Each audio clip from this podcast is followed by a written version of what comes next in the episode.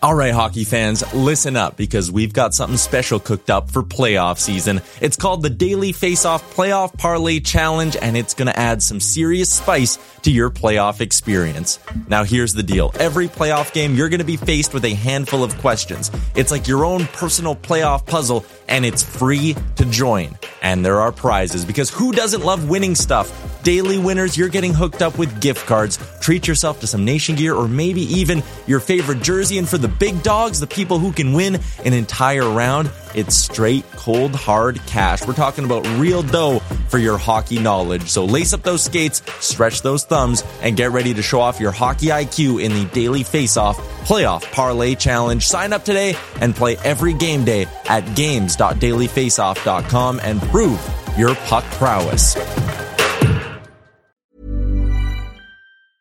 I'm Sandra, and I'm just the professional your small business was looking for. But you didn't hire me because you didn't use LinkedIn jobs. LinkedIn has professionals you can't find anywhere else, including those who aren't actively looking for a new job but might be open to the perfect role, like me. In a given month, over 70% of LinkedIn users don't visit other leading job sites. So if you're not looking on LinkedIn, you'll miss out on great candidates like Sandra. Start hiring professionals like a professional. Post your free job on linkedin.com/people today.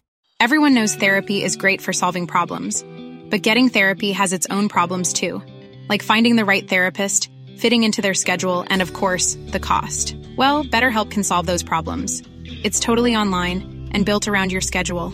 It's surprisingly affordable too. Connect with a credentialed therapist by phone, video, or online chat, all from the comfort of your home. Visit betterhelp.com to learn more and save 10% on your first month. That's BetterHelp H E L P. Can you see it? Did you know this? Moldova but the puck comes right to Pettersson, who tries a bank pass for Boeser. In with a shot, he scores! A moment's notice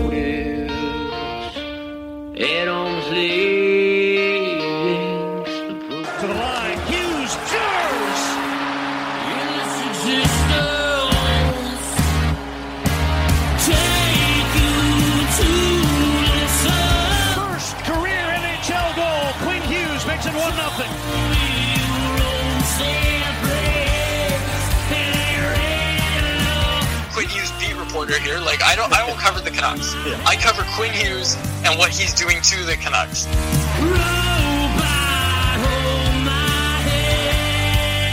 just wave the guy and get Demko involved. I wanted them in in Valentine's Day. Wow, we should do a radio show together. right on. I want to fist bump you right now. Pearl steals, cutting in, shoots, scores!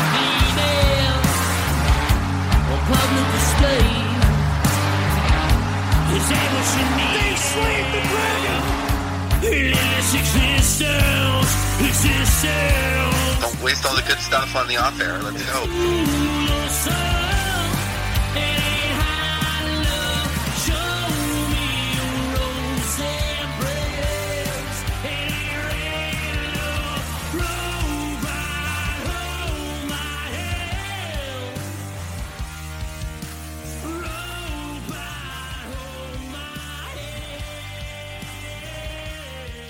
Hello, Canucks fans, and welcome back to another episode of the Canucks Conversation, brought to you by the great folks at Zephyr Epic. You can use promo code Hockey Season, capital H, capital S, at Zephyr Epic, Z E P H Y R Epic. Dot com. Check them out on all platforms and join them for weekly case breaks on Twitch. My name is David Quadrelli. I am joined, as always, by the man who built the place, Chris Faber, and we are going to be joined later on, Chris. This is all you're doing by top prospect eligible for the 2021 NHL draft, Kent Johnson, North Van kid, probably going to go in the top 10, maybe top 5 of this draft. Chris, how's it going?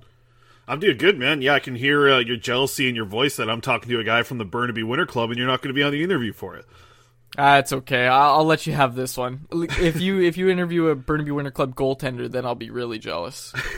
no doubt. Hey, uh, before we keep going anywhere, shout out to uh, Zephyr Epic. Helped me get my hands on some some beautiful cars. You see the picture I posted uh, earlier this week on Twitter? I did, yes. Oh man, some beautiful. A couple of rookie cards for Nils Höglander, and you know I've been investing in the Olli Juolevi rookie cards, man. And look at it now. Now that Jordie Benn's been traded, Olli Juolevi stock through the roof, baby. You know, I'm buying these cards for like six bucks right now, getting Olli Juolevi rookie cards for like five, six dollars, and I'm telling you, to the moon, baby. We're going to the moon with Olli Juolevi. Well, you know, I think that's a good place to start. Let's talk about the trade deadline. We haven't recorded since then. On Monday, Canucks trade Adam Gaudette for Matthew Highmore. They trade Jordie Benn for a sixth round pick. And then they do a little swap of picks and get Madison Bowey or Bowey. We don't know yet. We're gonna figure it out. I think I'm going with Bowey, but Madison Bowey picked up from Chicago along with Matthew Highmore. Separate deals, but of course, those are the new players coming to the Canucks. Chris, just your initial thoughts on the Canucks trade deadline moves.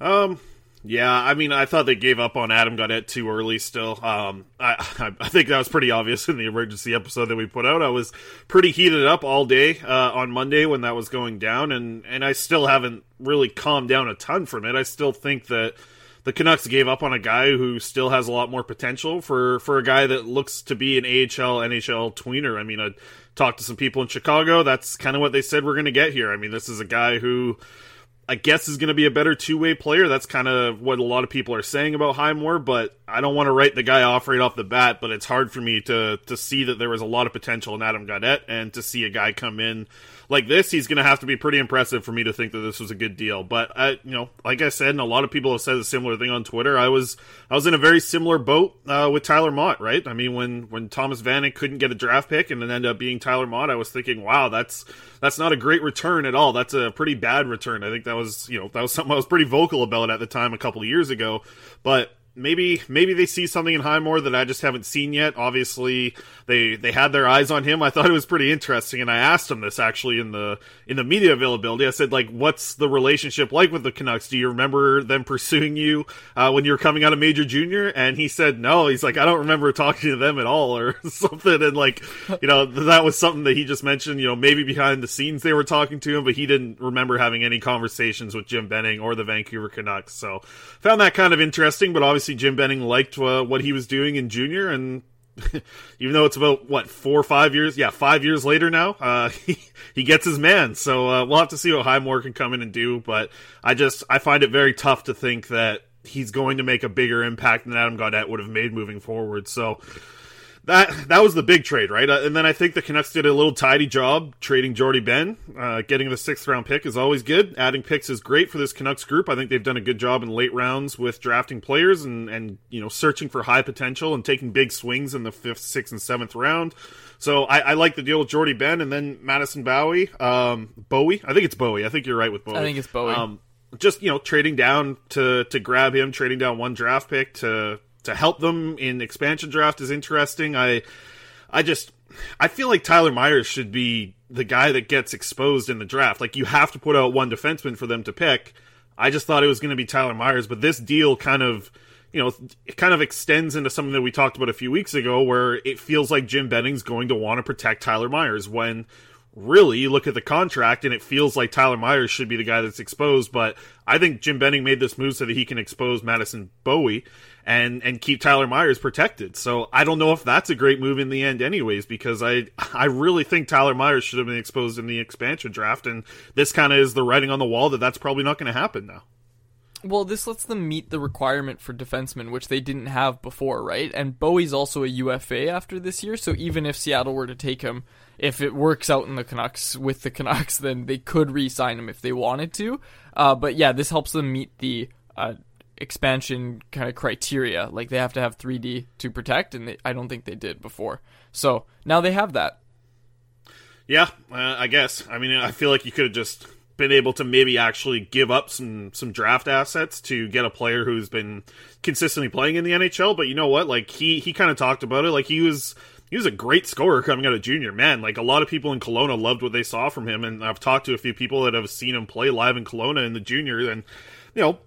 There's a lot of plus side on him, but he just hasn't really been able to show it at the NHL. The the read that I've gotten from people who have watched him a lot more than I is that he's not great in his own zone, and he doesn't create enough offense to be an offensive defenseman. So that's that's a tough spot to be in. But um, the Canucks need bodies right now, and I'm I'm excited to see what he can bring. Like I, I know that a lot of fans that that liked him at the NHL level loved what he was able to do on the ice and certain things, but just seems like he hasn't really lived up to his draft capital. So we'll see what he can do with the Canucks. He, he's definitely going to get some ice time as we go through this crazy amount of games in the remainder of the season. But uh, yeah, I, I'm open to see what uh, what Bowey can do for the Canucks because yeah, they they really need you know all hands on deck moving forward to the rest of the season here.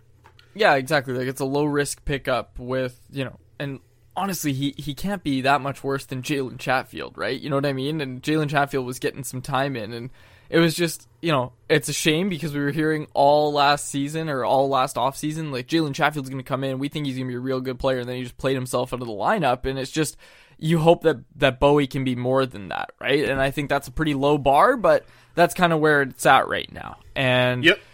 there's a few things that we kind of need to touch on when it comes to that back end, Chris, because Quinn Hughes, reported by Matt Sekeris, was probably the worst Canuck hit by COVID, and he was the player that needed the IV treatment. Uh, that not only is that a little bit surprising, just given his age, but man, like this guy plays like 24 plus minutes a night for this club, and they're gonna need him going forward. It's just like I, I don't want to speculate, but man, you look at Jayson Tatum with the Boston Celtics in the NBA. He's saying he needs an inhaler, and he had COVID in January, and he hmm. takes an inhaler before every game so that he can perform. But man, that's that's not an easy position for Quinn Hughes to be in. No, I I would be I would be shocked to see the Canucks come back on Friday with all of their players, right? Like there has to be I would think there has to be a few of them from the regular roster that won't be there, right? I think I think there's going to be like one or two, but it's not as many as people think. Like people are seeing the COVID list right now and saying, "Oh my gosh, four, only 14 players are available." I don't think it's going to be significant. I think everybody's going to be back in time. Yeah, I think the interesting thing was like I learned from my my girlfriend who's a nurse about the IVs. I, I think I tried to explain this the other week on the show and did an absolutely horrible job of doing this, but you know, to get to the point of needing IVs is because he couldn't keep any liquids or food down, right? I mean, that's that's a tough spot to be in. And to think that he had to get on IVs, like Quinn Hughes doesn't have a lot of muscle to lose at this point.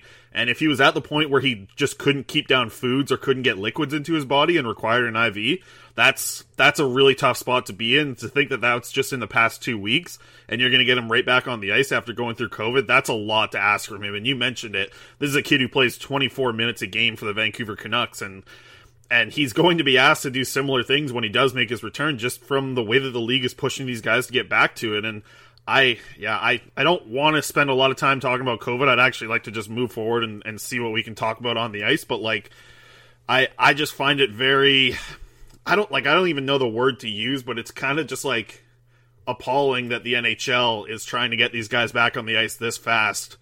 Well, we don't know how their health really is right now. And you mentioned 16 guys still on the list, and yeah, they're about to be taken off likely tomorrow when we see them practice. But I, I just, I man, I, I get to this point in the season, and it's like I, I, I know that we need Canucks content to talk about on the show and to, to you know to to write about, and everything of our jobs surround this team, but. I just I don't think the health of the players is being put at the at the forefront right now to be 100% honest and it's unfortunate because I man the games that they're about to play like it's not like they're just coming back and playing hockey they're coming back and playing in a condensed schedule that is going to test them so much and I I don't like it I just I don't like it it's just like kind of like a gross feeling covering this team right now to be honest Yeah, there. Yeah, 19 games in 31 nights. Like, let that sink in. That's that's not easy to pl- do, man. Like, this is gonna be a grind for these guys, and you know. We're not going to get any crazy quotes from the players. We might from JT Miller, who's talking today at two o'clock. But you know, Tanner will. Pearson met with media yesterday, and he was, you know, kept his cards pretty close to his chest and was just saying like, yeah, it's really tough, but uh, it's our situation. We got to deal with it. And it's like, yeah, okay, that's that's a fair answer. But again, like, I think JT Miller might bring some a little more heat today. But we'll we'll see. We'll see if they put the muzzle on him or not. But I'm I'm sure he's he has some opinions on the uh, on the 19 games and 31 nights. Just knowing him. Yeah, what did you think about the Canucks and the way that I mean, a lot of them were talking about it before the before COVID hit that like, you know, playoff push was going to be the thing they were going for. Obviously, players are going to try and win every single game, but it felt like what they did at the deadline kind of, you know, signaled that they were I mean, I I, I don't want to say sellers because like they still I don't think they gained a lot. if they were selling, they weren't selling very well, but like Yeah. it felt like moving Jordie Benn out, uh, moving Adam Gaudette out for a guy that might work in the future for this team. Like it it felt like they kind of are at the point right now where maybe they just accepted that the schedule is going to be too tough for them to make the playoffs, and I hope that that is like a shift in what the players that we might see moving forward, like Olli Juolevi. Like let's let's talk about that because I think that you know, I mentioned him off the top of the episode as the stocks through the roof, and, and that's because he's going to be a starter now, playing with Tyler Myers likely on that third pairing, and I think that's a good spot. I think that's a good spot for both players. Like I really do think that that yeah, Tyler Myers isn't going to be great in his in his defensive zone with Olli Juolevi, but that's where Levy has his strength, right? When he's around the defensive zone and he doesn't have to move as much and defend as many rushes, like that's where Levy plays his best hockey, I think, is around the crease and defending guys in the corners and having an active stick and being aware of passing lanes. That's that's Olli Juolevi. That's the book on Levy, man. That's what I've seen the past two years in Utica, and and that's what he's done at the NHL level, I think, so far. So I I think that that pairing is actually going to be one of the one one of the things that I'm kind of excited for when the Canucks do get back on the ice is watching Olli Juolevi get back to action and play with Tyler Myers because I think I think both those players benefit from playing with each other. Yeah, I think you're right, and I think it's been a good mentorship from Tyler Myers for Olli Juolevi, and I think they've both talked about it quite a bit. How Myers is kind of taking Juolevi under his wing. Um, you know, I know a lot of people are going to say, "Oh, well, I hope he isn't teaching him how to defend," but come on, like it's mentorship. it matters. It does matter. Come on. Um, but I'm curious to see where do you think Madison Bowey slots into this lineup? Like I think he's the seventh defenseman on this team, but we were just talking about how maybe if someone's not ready to go on Friday, or even, you know, even if Travis Hamonic or Tyler Myers or Alex Edler or Nate Schmidt, anybody needs a night off, Madison Bowey can slot in. And oh, I mean, yeah. That's that's kind of why adding a healthy body who hasn't had COVID yet kind of helps. You know what I mean? Like that's mm. that's good for this club because you're you're gearing up for you know, and uh, it's not a playoff push. I'm not. I'm not about to say they're gearing up for a playoff push and they need the healthy bodies. You're gearing up for 19 games in 31 nights. Those are still National Hockey League games, and they're going to be trying to win those games. So injuries are going to happen. These guys have not skated in two weeks. They're getting over this virus. Injuries are going to happen. And having extra bodies, especially on the back end, really matters for this club right now. That's why I think Bowey's actually going to get in some games. I think if they were healthy and not playing this many games, he wouldn't. But I think we're going to see him get into some games. Yeah, I mean, you got five back to backs in the next 30 days. Uh, once they start on Friday, I mean, you got five back to backs to finish off the season. You're going to see him at some point, right? Like, you're absolutely going to see him at some point. And not to mention, like, we, we talk about these guys recovering from COVID and coming back from it, but just looking at injuries that happen in hockey, they really go through the roof when you're playing this many games and this many nights. I mean, it's it's not just just going to be the COVID injuries that that keep these guys out of the lineup. It, it's going to be actual just regular hockey injuries. I think that are going to happen too. So, no, a lot of players are going to end up getting their looks here. I, man, I I don't know what the Canucks need to do to kind of move things around in the taxi squad, but Jack Rathbone should be on the taxi squad pretty soon. I mean, the Comets are playing a ton of games, uh, but Jack Rathbone should be getting an NHL game at some point this season. I think he should be in a handful of them, to be honest. Yeah, I absolutely agree with you. I absolutely agree. I 100%. And even if, okay, now this is like obviously worst case Ontario, but Quinn Hughes, we, we know he was hit hard by COVID. We know he's lost weight and is going to be uh, presumably struggling when they come back and you have all these games. He's kind of a guy that I've heard people say, I don't know if Jack Rathbone and Quinn Hughes can be on the same team at the same time because they're such similar defensemen. And personally, I don't agree with that at all. I think you're allowed to have more than one good defenseman. Um, but just in terms of the style they play, it's a good opportunity for Rathbone if Hughes needs a night off, needs a couple nights off, to kind of just slot in and be Quinn Hughes. Like, he obviously wouldn't quarterback power play one. I think Nate Schmidt would get those duties, but you know, power play two, he'd get some time on there. He'd still get some big minutes, and really, the games don't really matter. You know what I mean? And you're letting Quinn Hughes kind of get healthy, get back to where he needs to be, put on weight, get healthy again, and you're letting Jack Rathbone get some games in. So I could see that as something the club explores, calling up Rathbone and kind of letting him be Quinn Hughes 2.0, if that makes sense. Yeah, I think that I think there's such a massive difference between getting, you know, getting say say Rathbone gets three games this year, right? It, it, doesn't sound like a lot, and it probably wouldn't be very hard for the Vancouver Canucks to get him into three games, even if it's like, you know, the last week of May or the last week of the season in May when they're like, Uh, you know, let's just call him up. The Comets don't have playoffs, so there's not really a playoff run for him to go through there. Let's just get him up here for the last two weeks and just get him like three games. I think that getting those three games or just getting any NHL experience is only going to benefit him next season when he wants to come in and crack the roster right out of camp. I think that coming in and, and having opening night be your first night the NHL, a lot of pressure on you, a lot of pressure in training camp. I just think that you're taking away a lot of that pressure if you're just able to get him in for a couple games at the end of this year. And I think this is a spot that Kole Lind's going to be in this season. This is a spot that Jack Rathbone's going to be in this season. With what Gadjovich is doing down in Utica right now, I think that he might be a guy that should be in the mix as well. Um, so there, there's a lot of things that the Canucks can do for the remainder of the season to really help their young players kind of grow into NHL players and make the transition just a little bit easier. And I, I think the first one has to be Jack Rathbone getting a few games this year. Absolutely. Another guy who needs a few games, Chris, and I think he will get a few games, Michael DiPietro. And you wrote about him today for Canucks Army. Um, you know, this is a guy that I believe in. I think he's a he's a good goaltender.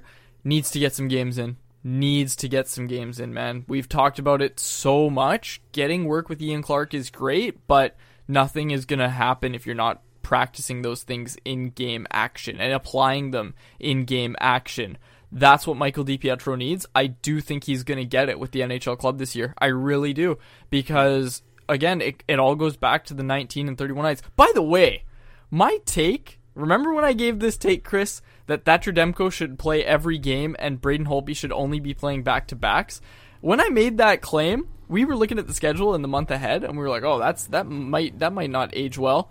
Sure enough, Demko plays every single game Holtby only plays the second half of back to backs. That was the only time Braden Holtby played since I made that claim. So obviously he's going to play more now, but I am still standing by that claim. That was a good take. That was a good take. Yeah. Uh, you mentioned only back to backs as one of your only good takes uh, on goaltenders this year. Uh, yeah, I mean, yeah, you're you're bang on, right? Like you were right, and I think that's what we're going to see for the remainder of the season. And you look at it, I mentioned it. There's going to be five back to backs for the Canucks in the remainder of the year. I just I find it tough to think that DiPietro is going to get into one of those though. Like uh, without an injury to to Holtby or Demko, I, I just don't think DiPietro gets into a game this year. I don't think that's in the cards for the Vancouver Canucks. And I, I wrote like yeah, I wrote about the prospect report and I wrote something in there that I was thinking about a lot. And I was like, like you get to a certain point where you're learning from a goaltender coach so much, right? Like, and you're working with a great one in Ian Clark. Like, it's a great spot for DiPietro to be in. But man, there's a certain point where you're learning more about like being a goaltender coach than actually being a goalie. I feel like, and I think we're at that point with DiPietro. Like, how much more, you know, film work can he do to really get better? How many more drills can he run before he's actually just at the point of becoming a better goalie coach for when he retires? Right? I think, like, you have to put these things into play and see how they work because Ian Clark, you know, everybody makes mistakes. I'm sure Ian Clark makes mistakes when dealing with his goaltenders as well. And right now, he's not able to find out if all the changes that he's made to DiPietro's game, he needs to figure out which ones are mistakes. Because yeah, he's he's the one of the best, if not the best goaltender coach in the world. But I bet he would be the first to say that he's made mistakes throughout his career as well. And I bet at this point in his life, he's pretty aware of when he goes and he changes something about a game, and then he gets into the film and watches exactly you know what he wants to see from a goaltender. And is like, oh, you know what, we need to tweak that. That's something that we made a mistake overcompensating for, or something like that. Like that's just you need the game action. And I, I'm still at the point right now where it's like I'm, I'm still so shocked that that DiPietro isn't down in Utica, right? I mean, it, that's the spot where he would be getting into games, and I don't think that he's going to. I don't like. I know that you think he's going to get games this year, but without an injury, I don't think DiPietro is getting into a game this season for the Canucks. I think he does toward the end of the year.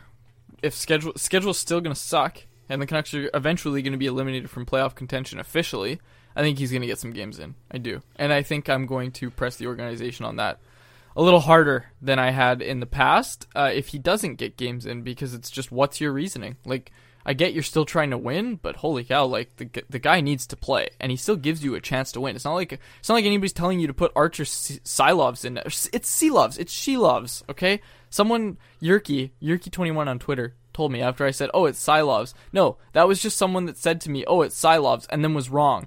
Yerky knows it's she loves, but I'm still going to say Silovs. So it's not like they're asking you to put si- oh my gosh Silovs Silovs. They're not asking you to put Silovs in net because obviously he's not NHL ready. I've said it numerous times. He still needs a lot of work, but DiPietro's as close to NHL ready as you can get. So get him at least one start. Like let him let him try, man. Like let just see what you have in the kid after over a year. Over a year, Chris, where the guy hasn't played. Like get him into a game. It, it has to happen. I, I honestly I think it will. I think that uh, the best chance, like just from looking at the schedule, I got it here right in front of me. The best chance would be next Thursday or the Wednesday after that. The Canucks have a four game set against the Ottawa Senators to close out the month of uh, of April with with closing it out on the final or the 29th against the the Leafs, but you got back to backs on the 21st and 22nd against Calgary and then Ottawa. You know, maybe that Ottawa makes sense for a DiPietro start. And then when you close out the four game series against the Senators, it's a back to back where you play in Ottawa at 2:30 on Wednesday, and then on the Thursday you end up playing in Toronto. So there's travel on that back to back, not a ton, but there still is travel. You're going to end up playing on the Thursday against the Leafs. So I think that, you know, those back to backs at the start and the end of that four game set, that would make the most sense. So I think we could have our answer the next two weeks if we do see DiPietro get into a game. Yeah, I think you're absolutely right. Is there anything else you want to add before we go to break and then to Kent Johnson? Because I'm trying to I'm trying to rack my brain. I think I've got one topic that I'll save for the second half of the show after Kent. Yeah, I think that I think that having Kole Lind here in Vancouver, like he should be in the lineup on Friday. You know, he's avoided COVID completely. He's been able to heal that broken bone in his face. Um, the, you know, the scar is going to still be there for sure. He's got a real bad cut. Uh, but man, Kole Lind should be in the lineup on Friday against the Edmonton Oilers and probably on Saturday against the Toronto Maple Leafs as well, just because, like, I don't think I don't like I'm pretty confident that these Canucks players that are going to be have to you know forced to play on Friday really like there's a lot of them that aren't going to be fully healthy and I think Kole Lind right now is fully healthy and he's knocking on the door of the NHL it makes a ton of sense for me to see Kole Lind in the lineup on Friday and I think that that should be that should be happening for sure he's he's not had to deal with COVID he's been away from it the whole time He's he's 100% healthy, and that that's a guy that you need in the lineup. And I, I it makes a lot of sense for him to go in, whether he's playing on the wing or playing at center. Like Kole Lind should be in the lineup on Friday, 100%. I think that I think you're right. I think we could see him make his debut on Friday. I absolutely do. We'll see because we're recording a show on Saturday. Well, I guess we'll record it Friday after the game. Should we should we post an episode on Sunday because there's a back to back Friday and Saturday? Should we just post an episode on Sunday instead? Man, I don't know. That'd be the That first time. First time yeah, we break that the ain't schedule. uh, that ain't Canucks convo, you know, regularity. But you know, with back to backs, yeah, I mean, think you have to. Well, I don't know. This this isn't regular anymore. The NHL went and changed the schedule. We have to change our. like we it. have to adapt, Chris. I don't like it. I feel dirty. I feel like I'm cheating on cheating on someone doing this. Okay, okay. Let's but maybe we'll see. It is four. It's a four o'clock game on on like on Saturday, so maybe we record right after and we put it out Yeah. right after. You know, then we so don't. it's you know, still we don't Saturday. cheat on our Saturday. We put it out Saturday night. We'll we'll see what happens. We'll we'll have a discussion off air about this. But uh, yeah, why don't you throw the interview? I'm uh, very excited for this one and for people to hear this one. Absolutely. We'll come back on the other side of it, but we are going to throw to some advertisements and an interview with top prospect Kent Johnson from North Van Burnaby Winter Club. Kent Johnson.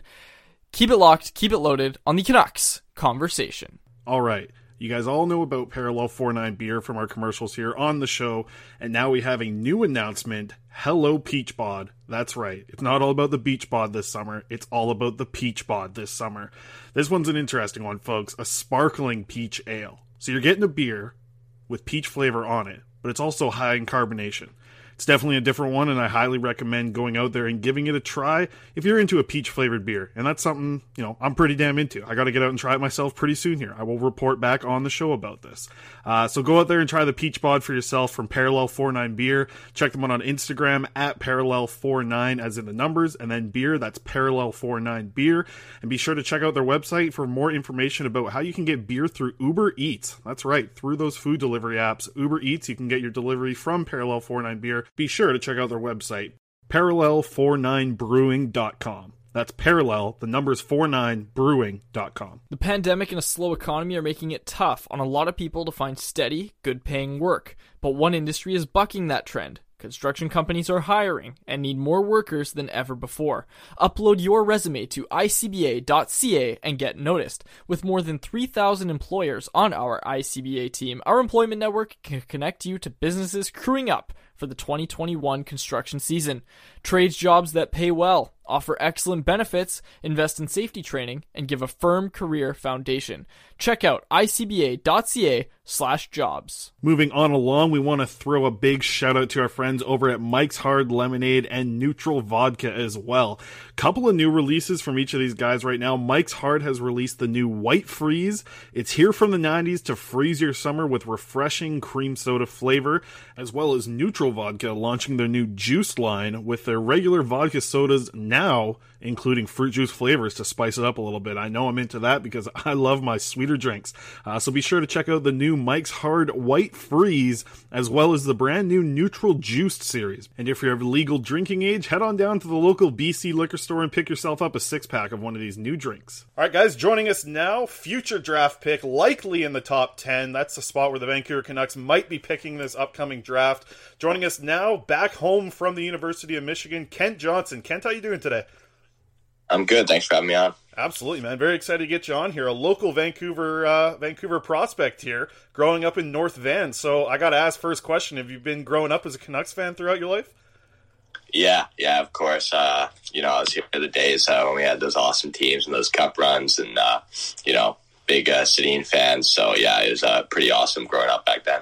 Yeah, no, absolutely. I mean, different times now, but those those were some glory days. You must have been what ten years old at the time for the cup runs.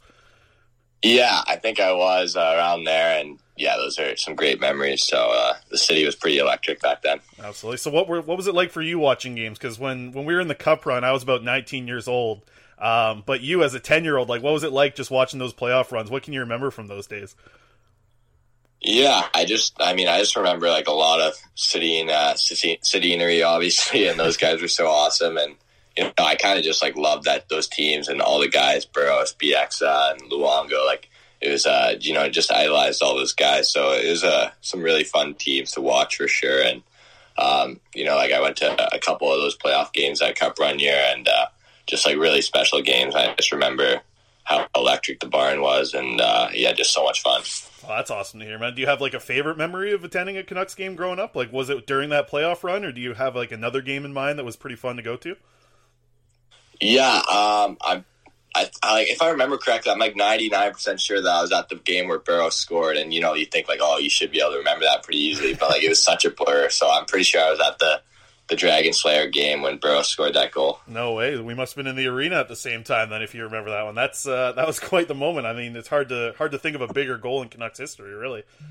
Yeah, no, that was awesome. Well, that's cool to hear. And then obviously you grew up here playing in the BCHL. Uh, I, I kind of want to just ask about that a little bit because you know the year that you first came into the BCHL, what was that adjustment like for you coming out of the Burnaby Winter Club? Yeah, it was a great adjustment. Uh, you know, Coach Tambellini did an awesome job with me, just making it a really easy adjustment. And you know, I had some great veteran linemates, line mates to start off the year, and Braden Tuck and Levi Glassman, and uh, yeah, it was pretty smooth. Uh, you know, I think really early on, I was just uh, kind of settling in and getting most of my points on the power play. And then as the year got going, I kind of uh, was able to do it more at even strength. And then the play the playoffs, I found like I was obviously a totally different player than the start of the year, being so young. So uh, yeah, it was just a great rookie year for me, and uh, had a great great team there. It must be pretty cool now to to evolve into an NCAA player and just see like how many guys are coming out of the BCHL. Like, what do you have to say about that league and, and the players that they're able to develop into NCAA players? Yeah, no, for sure. Like, well, I was, uh, you know, my brother played in the, the, league the three years before me, and then I played for two years. So, kind of just seeing the league for five years, and I think it was getting better and better every year. And uh, you know, obviously, like this year's been pretty tough uh, mm-hmm. with COVID and everything. But uh, yeah, I think the league is definitely on the rise, and uh, it's a great option. And I'm sure coming out of the BCHL, you had quite a bit of offers. What kind of made you decide to go with Michigan? Uh, yeah, I just uh, really love the coaching staff and the hockey history there when they're recruiting me, and uh, you know, like how good the the school was academics wise too, and the children of Yost and everything. So it was just a, a great fit. Yeah, I feel like if Michigan comes knocking, you don't really say no often. Eh? Yeah, no, for sure. There's a yeah a lot of great schools out there, but Michigan's definitely right at the top of the list. That's awesome, man. And then uh, you jump into that lineup, and there's you know three what looks like to be top ten draft picks with yourself, uh, Owen, uh, and Matt as well. What's what was that kind of like? Like it almost felt like I don't know if you're a big basketball fan, but it feels like you know these guys that go into uh, into the NCAA in basketball and end up just playing one year and being these super freshmen. Did you guys kind of get that vibe between the three of you going into this year? Yeah, I mean, uh, I think you know hockey maybe it's a little different, but you know it's different where it's not like you can just carry a team like three guys or anything. Like it's way more of a a sport where you need all twenty guys. I feel like so uh, a little bit different, but some of that, yeah. I mean, there's definitely like a lot of attention and.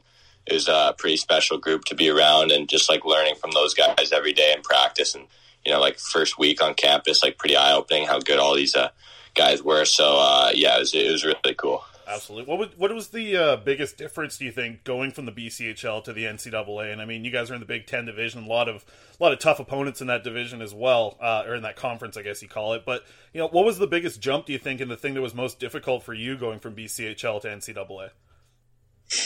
Um, yeah, I mean, I think everything's just a bit better. Like, I don't know if there's one thing I can really, uh, particularly put a spot on. Like, obviously the goalies are better and uh, the defense, and and I think yeah, everything just happens faster. So you know, obviously there's a, a learning curve that needed to be had for me jumping jumping leagues, but uh, overall, like, uh, it definitely uh, was a a bit of a smooth transition, I guess, and the BCHL prepared me well for college. I think. Absolutely, it's got to help when you put up four points in your first NCAA game, though, too, eh? Yeah, I mean, uh, yeah, it was a pretty pretty crazy opening night. I mean, definitely got some good bounces too to to get four, but uh, yeah, I mean, it was a it was a fun game, and uh, our team was really ready.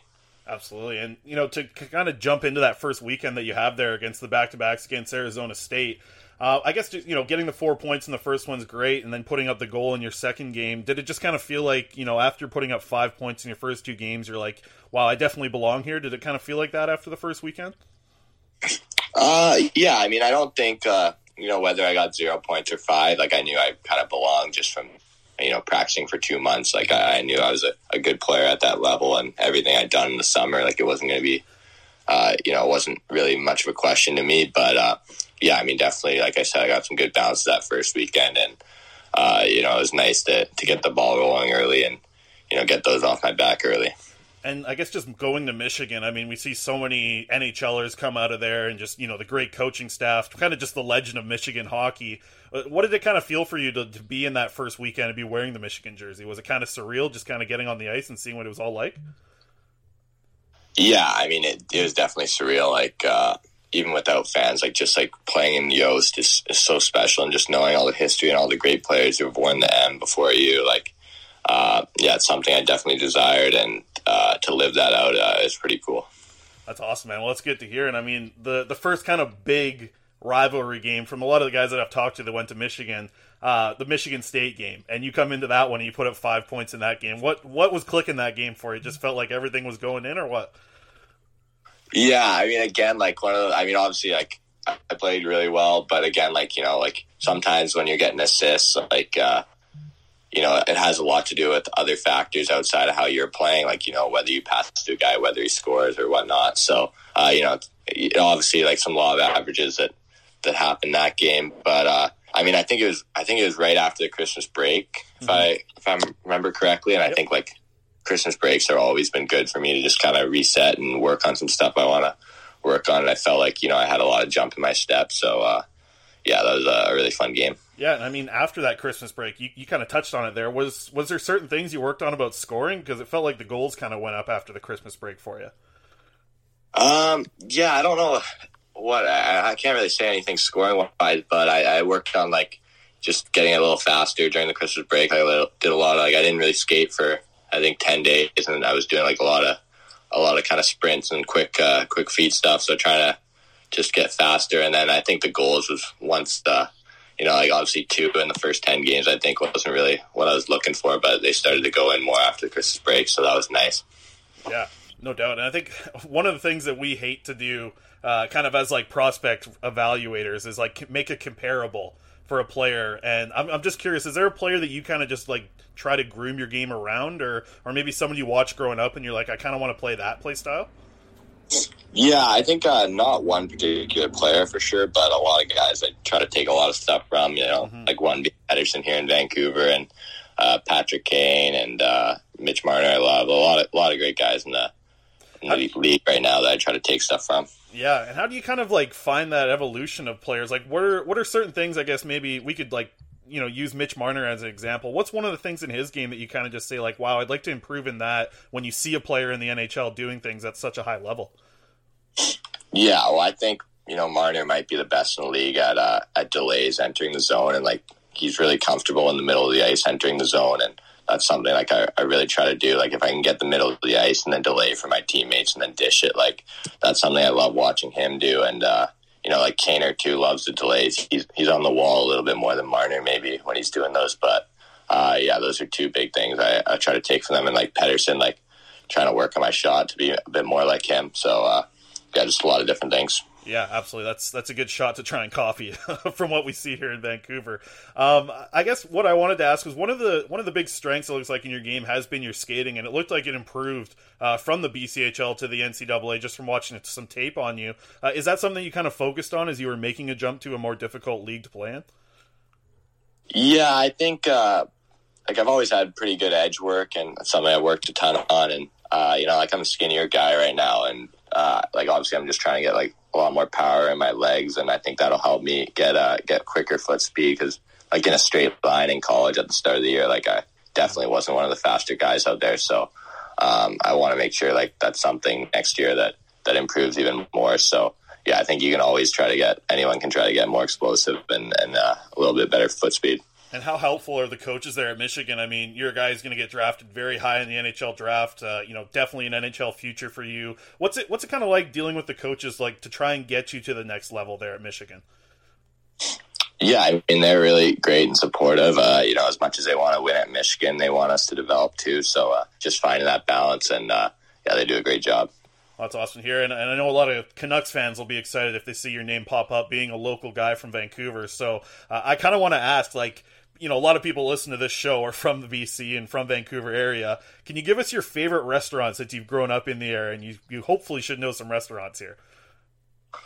Yeah, I mean, like I think the main ones like just Cactus Club and like Browns are are two ones I love. Like, uh, so yeah, like I mean, I also my friends are go to play spike ball in the summer, and then we normally go to Vera Burger after that. So, so those are some ones we like. Okay, you're keeping it simple. You're not going off the board then. No, no, uh, yeah, pretty pretty mainstream restaurants, I guess. Yeah, I guess so. Well, that's good. You know, seems like a good hockey answer there. And I mean, you know, moving forward, uh, next year at Michigan seems like it could be a good opportunity for you guys. Did you feel like it was a pretty young team this year? I mean, a lot of the goals came from some pretty young players, whether it was freshman or sophomore. Do you think that there's a lot of room to grow for this Michigan team? Yeah, I mean, obviously, I think so, uh, that you know, like when freshmen take the leap to sophomore, I think it's a you know you can see how much that helps a lot of the time. So, um, yeah, it's definitely a lot of improvement for our team. Uh, you know, like any team, but uh, yeah, I think the the sky's the limit for our team. And uh, since you're on a Canucks podcast here, I got to ask about uh, your teammate there at Michigan, Jacob Truscott. Uh, can you give us a, a scouting report on him from a guy who's on the ice with him so much? Yeah, well, I was really happy uh, when the Canucks drafted him. I know he really likes Vancouver and the way they play, and uh, yeah, I mean, I just think like for him, he's a guy that, that you could see his develop uh, his development really skyrocket. You know, he loves hockey so much and he works so hard, and uh, yeah, he's obviously you know got some really good offensive tools, and uh, you know, I think he, this year he proved that as a freshman he played a really responsible two way game as well. So you know, when he gets more opportunity and some power play time and whatnot, like he can really have that offensive game too. So uh, I'm really excited to watch uh, his future. Absolutely, and you know a lot of people are very excited about the Vancouver Canucks future as well with the young core. What do you think of some of the young players that are making such a big impact on this Vancouver Canucks team right now? Yeah, I mean it's just fun to watch. Really, uh, like you know the bubble last year was you know kind of the, uh, they, they, were playing their best hockey, and you know like Pettersson and Hughes and Boeser and Horvat. You know, so much fun to watch those guys. So I think definitely the the future is uh, is bright. Absolutely. And now, after a year of playing NCAA, I mean, in your 18 year old season before you got drafted, uh, what does it kind of put your mindset into to think about how close you are to being an NHL player? I mean, you're you're going to get drafted very high in the summer here for sure. Um, do you think that you're close to taking that step to the NHL, or are you going to be back for another NCAA season? Do you think? Yeah, I mean, I don't know. It's something right now I'm like not really trying to think much about. I mean, I could see you know, either way, there's still a lot I got to work on. Uh, you know, that I'm working on every day right now. So uh, a lot of stuff to worry about before making a decision like that. I guess. Yeah, absolutely. And we kind of touched on it that the Canucks are going to be picking pretty high. Being a guy from North Van, uh, you know, if you see Jim Benning walking up to that stand and call your name, what would that feeling kind of feel like for you? Yeah, I mean that would uh, that would that would be all I could ever dream of as a kid. So you know, living that out would be uh, pretty insane, and you know, something I almost don't want to get too excited about. I guess because you know, if it, if it didn't happen, you know, like I don't know, it's just so much to think about right now, and uh, you know, I kind of just don't want to get get too invested in that uh, in that dream right now. Yeah, no, absolutely. It's just you see so many guys from the Toronto area get picked by the Maple Leafs, and it's like a dream come through. It's like, man, we haven't had a lot of Vancouver guys selected by the Canucks recently. It would be uh, be a pretty fun story to see you be the first uh, in a long time here. Yeah, no, for sure. Yeah, absolutely. Well, man, just looking back on your season, what were some of the the moments that stuck out for you in your first year at Michigan that were just kind of things that you're going to hold on to for the rest of your life? Do you think? Yeah, I think uh, you know, like our team uh, had some really good big wins, and you know, like one I can think of right now is just a win against Minnesota on the road. Um, that kind of like guaranteed us, I think, getting into the tournament. That was a huge one, and uh, you know, we kind of we kind of rolled Ohio State in the in the first game of the Big Ten playoffs, so that was a big one. And you know, like the lost uh, the last game losing to Minnesota was obviously um, you know, not that the outcome you'd want, but I mean, just playing that game and getting that experience for our team, I think was huge, and um, you know, just so much fun hockey in the Big Ten. So, uh, so it was awesome. Yeah, I could just imagine like getting you know playing in front of no fans must have been strange. If if you're back at Michigan next year, uh, just from guys that have been there before, what have you kind of heard about what the fans are going to be like if you are playing at home in Michigan? Yeah, no, I've heard it's just insane, and uh, I've never got to be at a game there, but um, from videos and whatnot, I've seen like it's just there's nothing really else like it. And in college hockey, it's just uh, the atmosphere is something totally different. So, uh, yeah, I mean, hopefully that's something I get to experience, or you know, that'd be so much so much fun. Absolutely. And now that you're in the off season, is there is there one part of your game that you're wanting to focus on a little bit now that you've seen what NCAA hockey is like? Yeah, I mean, I don't think one specific part, but uh, definitely a lot of parts. I think some big things are, you know, getting a bit more explosive in my skating, and uh, and then just my one timer too. Like I didn't didn't score any one timer goals this year, and uh, I think like with the way the game's played right now in the NHL, there's so many one timer goals. So if I can develop a Pettersson like one timer, you know, like that would uh, that would help me out a lot for sure. So I'm to work on that a lot. Man, if I had a Pettersson one timer, I'd probably be in the NHL too. So I think we can all kind of strive for that one. Uh, you mentioned before we started recording this that you're uh, you're during your quarantine now, returning to BC. Uh, so what are you keeping busy with, man? Is it just a lot of Netflix? Are you playing some video games? Just hanging out? Like what's what's keeping you busy over the last week or so? Yeah, I mean, uh, I've got my school, so uh, that that takes up some hours for sure. And then, uh, yeah, just you know, just been hanging out and uh, you know, shooting pucks and working out. So that's been kind of keeping me busy too. And then, yeah, a little bit of a little bit of video games and Netflix uh, to kind of pass the time in the evening more so. Okay, so I need a recommendation then for people from Netflix. What's what's kind of a sleeper that people are sleeping on from Netflix? Yeah, I mean, I wish I could give you one. Like, I'm not really a, a sleeper guy. I don't really watch so much Netflix that I, I get into sleepers. I kind of just watch the mainstream stuff. So, like, the only show I'm watching right now is uh, Suits. Okay, that's a good one. I've heard a lot of people actually recommend that one. I haven't checked it out yet. hmm Yeah, it's pretty good. Oh, that's good stuff. Uh, I guess we'll just kind of get a couple of quick, uh, quick questions to kind of wrap this thing up. If you're all good with this, uh, I just wanted to ask, like, what's your favorite comedy of all time for movies? Uh, for movies, uh, yeah, I mean, I love any movie that Will Ferrell's in, basically. But uh, yeah, so anything from him. I, I mean, I like Step Brothers a lot. Are you a big quote guy for movies? Like, do you like to drop those in the locker room? Uh, not really. Like, I don't really remember the quotes too too well. I mean, like obviously some of the mainstream ones, like yeah, everyone knows. But uh, I wouldn't be the one dropping the quotes, but I, I definitely recognize it and appreciate it if someone else did. For sure. Scariest movie you've ever seen? Scariest. Uh, I don't know. I don't really watch too many scary movies, but I think the last one I watched was It. So probably that one. Okay, yeah, that's that's too scary for me. So you're above me for sure for a level. Uh, favorite breakfast cereal if you had to go with a sweet one? Uh yeah, I mean I haven't I haven't had cereal in so long, but like when I was younger and we'd go to like hotels, like it's probably the only time I'd get to have like the really sugary ones. So like Fruit Loops I really liked. Okay. That's yeah, that's that's a pretty good one. That's not a bad one. I think we had uh, we had Jacob on the show. Uh, I mean, before the season started, and we kind of got him under Reese's Puffs. I think like I feel like that was a conversation that we had with him. Uh, I, I guess the final thing I just kind of wanted to wrap up with you, Kent, was uh, you know first of all appreciate you jumping on the show and and wish you best of luck in the NHL draft in the off season here. I mean, uh, now that you've kind of gotten to this point in your career, being 18 years old and getting to the draft, like does it just feel like you're almost just in a waiting game right now? I mean, you- you're not going to be playing any more hockey. You've kind of done all you can do. Uh, are you just kind of in a, in a weird state right now, just waiting to see who kind of picks you at the NHL draft? Uh, I think I don't really see it that way. Like, I mean, obviously, yeah. Like, part of me wishes the draft was tomorrow, and I'm pretty curious to see what what happens. I guess, but, but uh, you know, like, there's a lot of life to live for me, and uh, a lot I can do. So, I don't really think I've fallen victim to hockey so much that I'm I'm just waiting around and doing nothing with my life until then. I guess so. Um, just finding a way to to just enjoy it and uh, you know get better at a lot of different stuff. Well, that's awesome, man. That's that's really good to hear. And you know, it sounds like you're keeping busy off the ice, and hopefully get you out of quarantine here pretty soon, so maybe you can get outside and enjoy a little bit of this beautiful weather we've been having lately. Yeah, no, for sure. I might have to get in the backyard here. It's pretty nice today. Absolutely. Well, Kent, appreciate you doing this. Uh, I hope your name's up there when the Canucks walk up there and make their selection. Uh, it'd be pretty awesome to get a local guy uh, selected for this team. So appreciate you taking the time, uh, and best of luck moving into the draft and whatever comes in the future for you, man. Thanks for taking some time. Yeah, thanks so much, Chris. All right, and a massive thank you to Kent Johnson and, of course, all of our sponsors on the Canucks Conversation podcast. Chris, I wanted to talk to you about one interesting quote that was said on the People Show on Sportsnet 650 by Elliotte Friedman yesterday, actually. Hinted that he thinks Jim Benning's coming back, and he's always thought that Jim Benning's coming back, and he also said that the Canucks aren't looking to spend big on a coach or a GM, meaning the writing's on the wall. Like like Travis Green's gone after this year because he's due for a big pay raise and he's going to get it somewhere.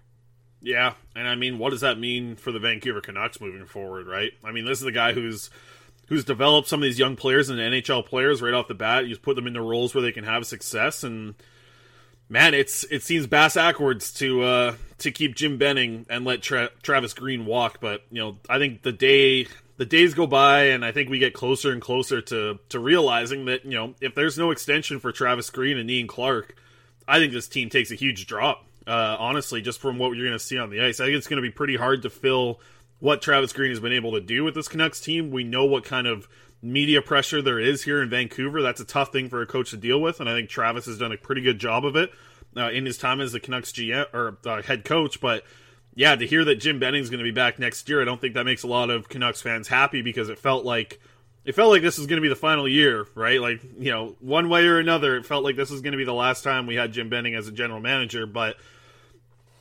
Elliotte Friedman talks to a lot of people. He also he also backs up Jim Benning pretty hard. I think a lot of Elliotte's information that we hear might be coming from Benning, right? Like I feel like he, he might be talking to Jim Benning. The way that he talks about Jim Benning and the situation in Vancouver, with the general manager, whether it's on Hockey Night in Canada or on Thirty One Thoughts or, or even just you know on Twitter. I I don't know. I feel like his source in Vancouver might be like Jim Benning or, or someone very very close to Jim Benning who he tries to put a pretty positive light on, but yeah, I mean, I, I wouldn't be blown away to see Jim Benning back next year, but I, I still find it tough to, you know, if this wasn't a COVID year, I think Jim Benning's gone. But because of this, I think it, it might extend him for another year to see what he can do in Vancouver. And to think that we're going to go into free agency again with Jim Benning, and Jim Benning's going to be the one signing these contracts for Elias Pettersson and Quinn Hughes, like, I don't like that that much for the Vancouver Canucks moving forward, and to to compound that with potentially losing Travis Green and and likely losing Ian Clark, that's not a big win for the organization for me. But it is also a way for Francesco Aquilini to save some money. I think. Yeah, yeah. The the one thing I want to add is if there's one thing that Benning's done pretty well, other than drafting or whatever, and would you know Sham Sharon. That's all I'll say on that. But um, the one thing that I that I think he can be credited for is these deals he signed Bo to, Brock, and you know the the players that he should be giving money to. Right. He's pretty good at lowballing them. It seems like so. Um, like you know everything has to get approved by ownership right now, right? And with those deals, I feel like they're obviously going to be bridge deals because the Canucks aren't. They're just, it's just not going to be long term. They think they can get it done in the 13 to 15 million range. I don't hate that. Like, I, it'd be great to get them signed long term, but it's just not the reality of it. And I mean, the players probably don't want to sign long term anyway, given how there's going to be such a salary cap increase in the next probably four years. You know, they, they probably don't want to sign on for too long term. They probably are going to be looking for that bridge deal. So I think they're both going to get three year deals, but that's just my opinion. I'm not reporting that from anything. Um, but yeah, I don't know, Chris. It's just, yeah, I don't know. I saw one person float out the idea, and it actually made me think of somebody that could get hired because they're not looking to spend a lot of money is Mike Babcock. Because Babcock's volunteering at the University of Saskatchewan right now, and he's still getting paid by the Toronto Maple Leafs. So, you know, fits the old boys club. You know, maybe they bring in Mike Babcock and he's the new coach of the Canucks. Just again, he he'd probably take a discount just to coach in the NHL again and you know have one more crack at it. I just like selfishly just imagine us going from interviewing Travis every day on Zoom to all of a sudden having to talk to Mike Babcock every day. Like that'd be that'd be that'd be different. That'd be different, and that's all I'll say. In case Babcock does get hired here, I don't want him to hold this against me. Well, wherever you saw that take, I hate that. By the way, I, I that's Yeah. that's a horrible idea. You might as well bring in Bill Peters to be the assistant coach while you're at it. Like, what that would be one of the worst things you could do for a for a team with a budding young core that you know Yes, makes yep. so much sense to have a young coach like Travis Green who really is starting to grow into his own and has proven that when you have to step up your coaching level in the playoffs, looks like he did a pretty good job of it in the one time that we've seen Travis Green go on a little bit of a playoff run with this team. So, I man, I think Jim Benning wants Travis Green to be his guy, but like you said, it, it feels like not only does Jim Benning have to to ask permission from from Francesco Aquilini to make moves right now, but I just get the sense that Aquilini's you know not only just you know being asked for approval, but I think he's making some decisions right now. It's it's really hard to not believe that that's what's going on behind the scenes right now with the Canucks, and and to see the not only the moves that have been made, but more the moves that haven't been made. Right, like I feel like a lot of decisions are coming down from the owner right now, and, and that's that's a bad spot to be in, I think, for an NHL organization, and, and specifically here in Vancouver, with with a with not only a fan base but a media group that's so dialed into every little tidbit that comes out of new like comes out of the Vancouver Canucks organization and things that are being leaked out of the organization. Like it just feels like feels like there's a bad disconnect right now, and I think it starts at the top, to be 100 percent honest. And I think that's where some of the decisions or, or non decisions are coming from right now. Yeah, I think you're absolutely right. Well, I think we can close out this episode now. Chris, do you have anything you want to add before we get to the prospects report and close out, or just go to prospects report? Uh, no, let's just dive into it. I just, man, I like the thing that I wanted when the comments were coming back to play was like there's a few stories that I wanted to see for sure. Like, was Kole Lind going to keep playing? Was Rathbone going to continue to have success? Rathbone's continued to have success. He's got eight points in seven games now for the Comets, but Jonah Gadjovich, like, like what more does he have to do to get called up to to the NHL and get a shot? He's got 11 goals in 12 games right now.